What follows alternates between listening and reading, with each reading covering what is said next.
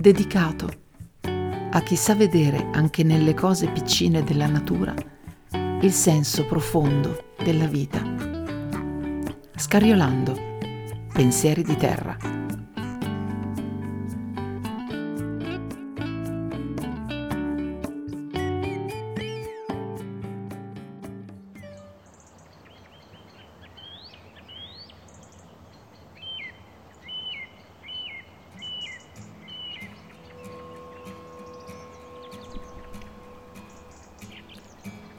La casa dell'anima è coperta di muschio e ho perso le chiavi.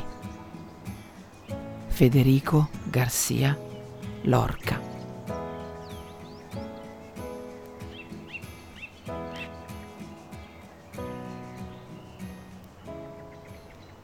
Le briofita sono piante prive di tessuto vascolare, ossia non hanno quella parte che permette il trasporto di sostanze zuccherine dalle foglie alle altre parti della pianta, floema, e il trasporto dell'acqua dalle radici alle foglie, xilema.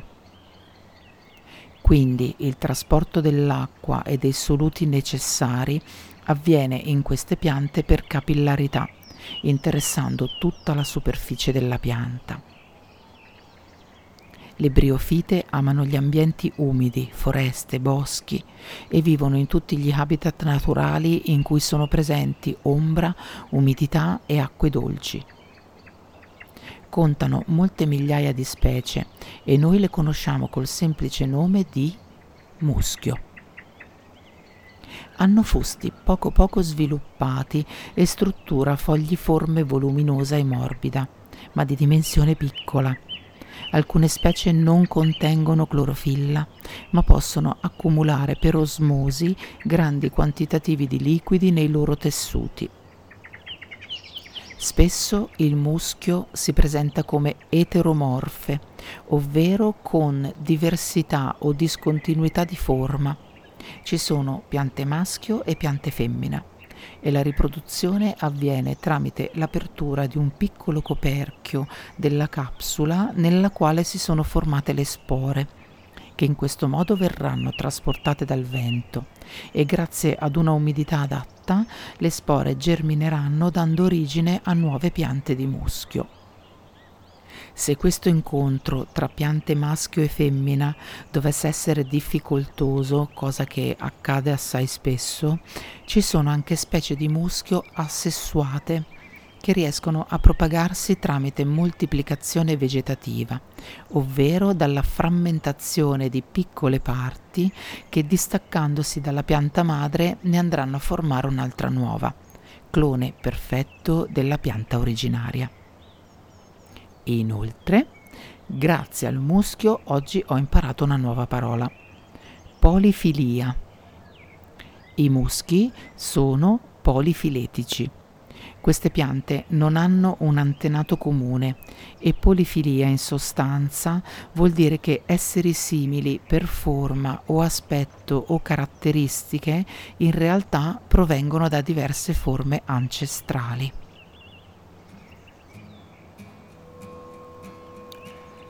Anima antica, grigia, di rancori, torni a quel vento, annusi il delicato muschio che riveste i giganti sospinti giù dal cielo. Salvatore Quasimodo.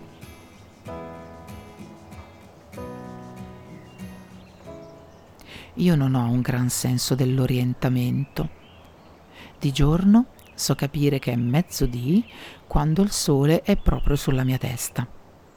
Di notte, osservando il cielo stellato, so distinguere il carro maggiore, il carro minore dove si trova la stella polare e la costellazione di Orione.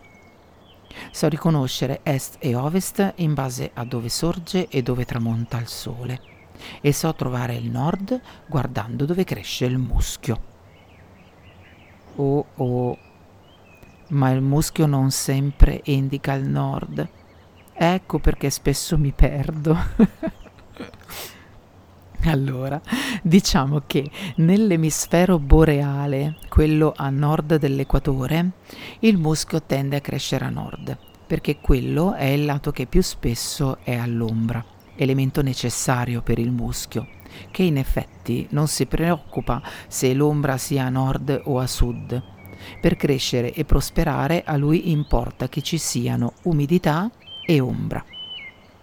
Allora, come riconoscere se davvero lui mi indica il nord? Devo tener conto di alcuni elementi, però prima di tutto devo escluderne alcuni. Per esempio, la terra è di per sé sempre umida, perché da essa evapora l'acqua, quindi potrei trovare anche una roccia che presenta muschio ovunque, e allora lì dov'è il nord? E se il terreno è in pendenza, allora l'acqua scivolerà. E non è detto che là dove si troverà il muschio sia esattamente il nord. Se una parete fosse molto ruvida e trattenesse l'acqua, ecco che troverei proprio lì il muschio, anche se non fosse a nord. E se le piante ricevessero ombra da altre piante vicine, lì crescerebbe il muschio, ma non è detto che sia davvero a nord. Ecco che per essere certa di trovarmi di fronte al mio muschio indicatore del nord, devo osservare a circa 60 cm da terra, trovare una parete relativamente verticale e guardare che sia levigata. Ecco che allora avrò trovato il muschio a nord e non mi perderò più. Forse.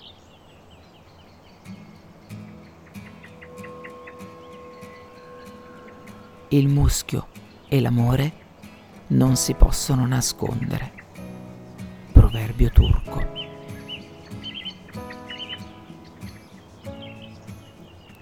Il muschio ha anche molte qualità. Conserva il suolo perché mantiene l'umidità, previene l'erosione e cattura l'acqua. Quando ci sembra secco, in realtà è andato a riposo. Riprenderà a vegetare diventando nuovamente verde quando si creeranno di nuovo le condizioni adatte. Non è un parassita, anzi il muschio effettua la fotosintesi clorofilliana e non danneggia la corteccia delle piante sulle quali vive. Assorbe grandi quantità di CO2, essendo quindi fondamentale per la salvaguardia dell'ecosistema e per la biodiversità.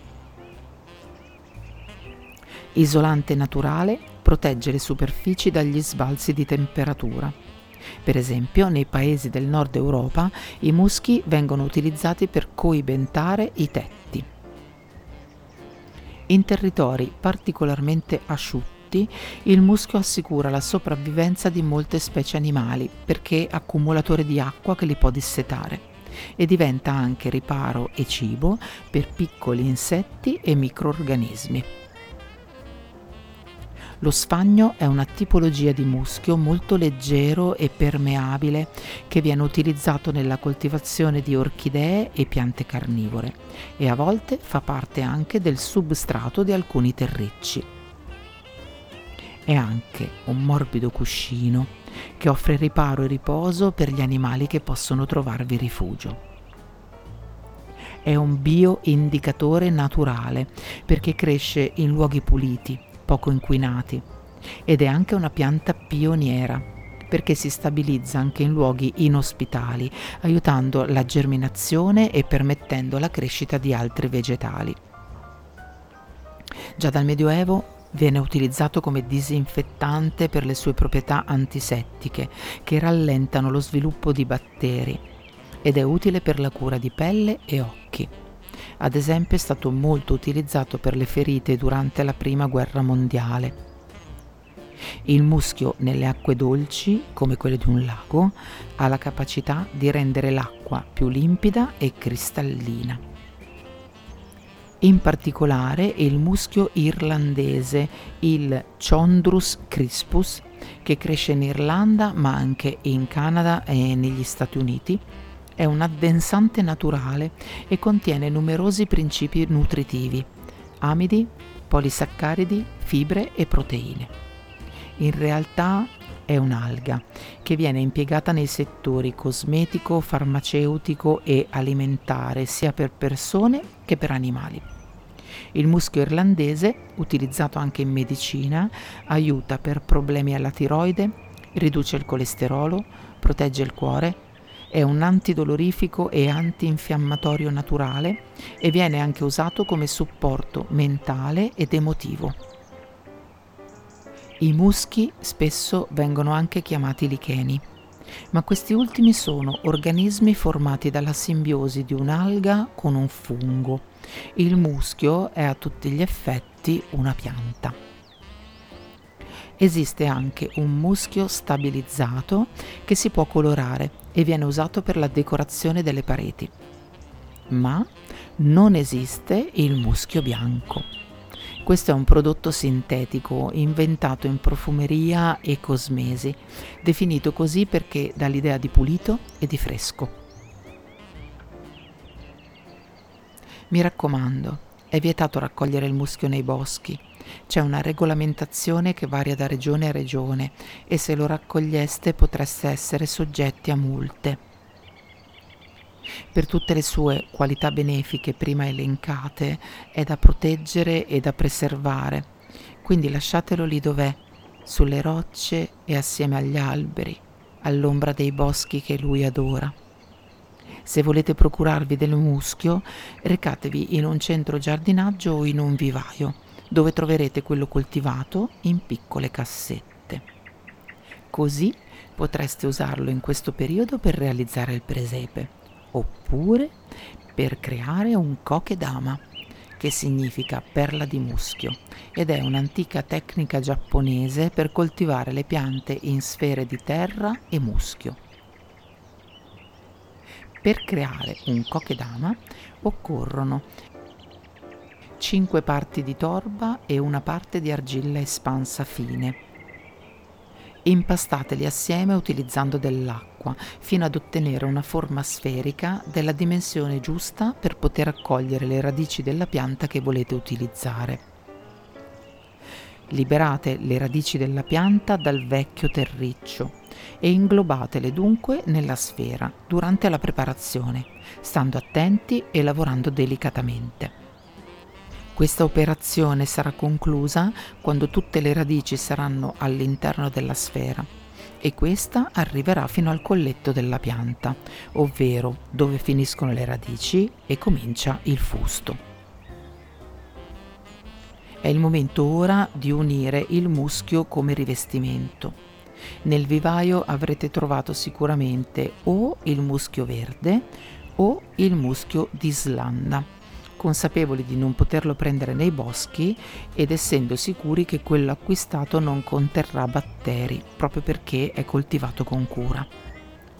Per maggiore stabilità, legate attorno alla sfera, senza stringere troppo, del filo di cotone che vi aiuterà a mantenere la forma.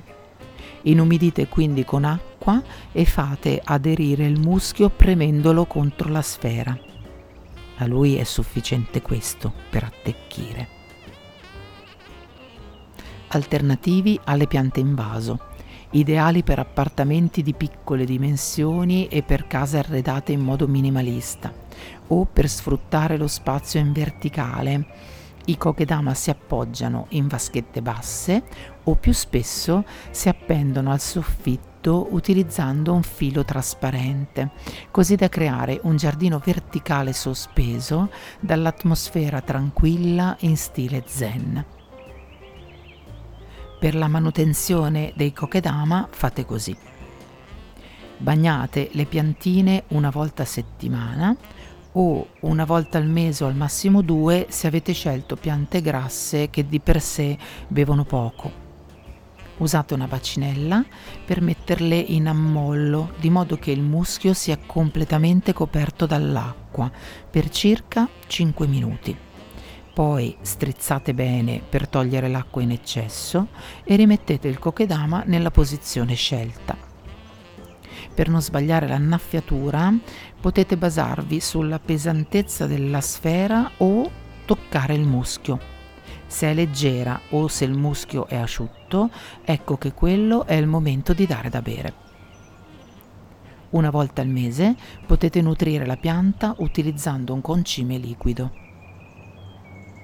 Per realizzare un kokedama scegliete calatea, dracena, dieffenbacchia, ficus bonsai, felce tra le piante d'appartamento, ma anche potos, fittonia e piante grasse succulente. Cercate comunque piante piccole o dalla crescita lenta e contenuta. L'uccello muto che siede sulla pietra, l'umido muschio che gocciola dal muro, gli sparsi viottoli invasi dalle erbacce sono il mio amore. Oh, quanto li amo. Emily Bronte.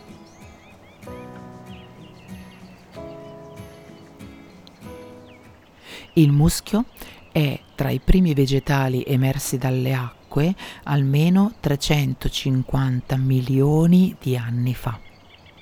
Sono circa 24.000 le specie. Classificati come piante inferiori, in verità hanno tante doti che li rendono importantissimi per una vita felice, per il nostro pianeta e quindi anche per noi. Soprattutto in Giappone, sia in poesia che nella cura del giardino, il muschio è un elemento molto importante e di rilievo, perché dona valore alle rocce sulle quali si adagia e perché è riconducibile al wabi, ovvero alla patina dell'età, che i maestri giardinieri tengono molto in considerazione. È vero, è piccolino, se non piccolissimo, ma fa parte del bosco e, anche non essendo l'elemento principale, è necessario per creare un equilibrio naturale perfetto. Il suo è un profumo antico e richiama il bosco. È un profumo profondo che simbolicamente richiama l'eterno e l'infinito. Vi ho già detto, già alcune volte, che di muschi ce ne sono infinite varietà.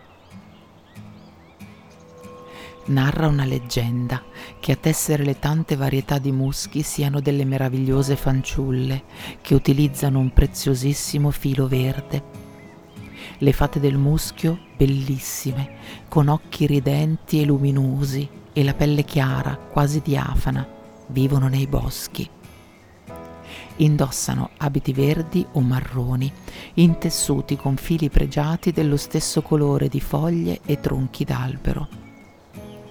Dall'indole riservata risultano invisibili all'occhio umano. Abitano negli alberi, in una casina a forma di nido fatta di muschio, e lì si rifugiano quando intravedono degli umani passeggiare nel bosco. Sono, come tutte le divinità femminili, abili conoscitrici dell'arte del fuso e dell'arcolaio. Pare anche che se fanciulle umane fossero dotate di grazia e bellezza, ma soprattutto fossero particolarmente sensibili all'armonia del bosco e all'amore per gli animali, sarebbero protette dalle fate del muschio contro i pericoli e i cattivi incontri. Se queste fanciulle umane, inoltre, ricevendo in dono un gomitolo di filo verde, riuscissero a cucire un abito, esse potrebbero partecipare alle loro danze notturne. Le fate del muschio, infatti, di notte, solitamente escono dalle loro dimore e cominciano le loro danze, a volte dolci, a volte sfrenate, nel silenzio del bosco, illuminate dalla luna fino alle prime luci dell'alba. 6 albero, 6 muschio, 6 viole coperte da vento, una bambina così alta, 6, e tutto questo è follia al mondo. Ezra Pound.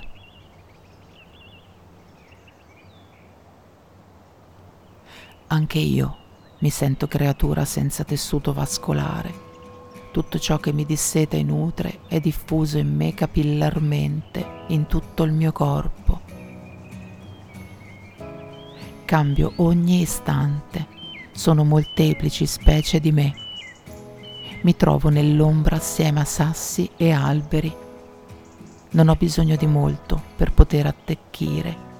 Mi basta stare in verticale, appena più su della terra, con un po' di umidità per lacrimare di emozione. Posso vivere solo in luoghi puliti e nelle acque limpide, e anche quando mi par d'essere secca e sfinita, rinverdisco di nuovo guardando a nord. Sono maschio, sono femmina, sono asessuata, sono morbida e piccola, riparo per gli animali e le fate. Vesto spesso di marrone corteccia e di verde foglia e sono invisibile allo sguardo altrui.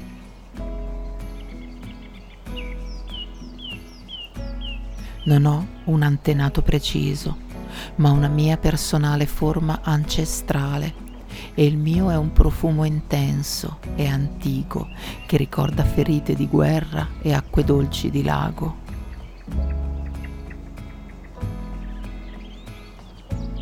Mi piace restare accomodata come in una vaschetta, ma più spesso mi ritrovo racchiusa in una sfera, sospesa nel nulla. Sono stata sfibrata e rinsecchita, poi verdissima e lucente, e ora ho raggiunto un'età sfocata da una patina opaca. Mi illudo di essere bianca, danzando di notte illuminata da raggi di luna. Ma so di essere verde. Rimarrò per sempre verde, verde infinito, verde eterno, verde muschio.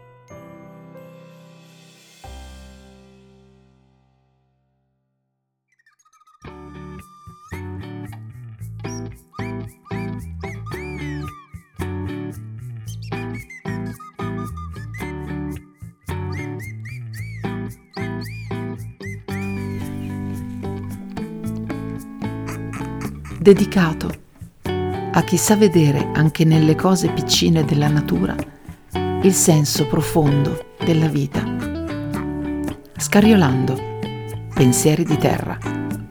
Vi aspetta con grazia alla prossima puntata.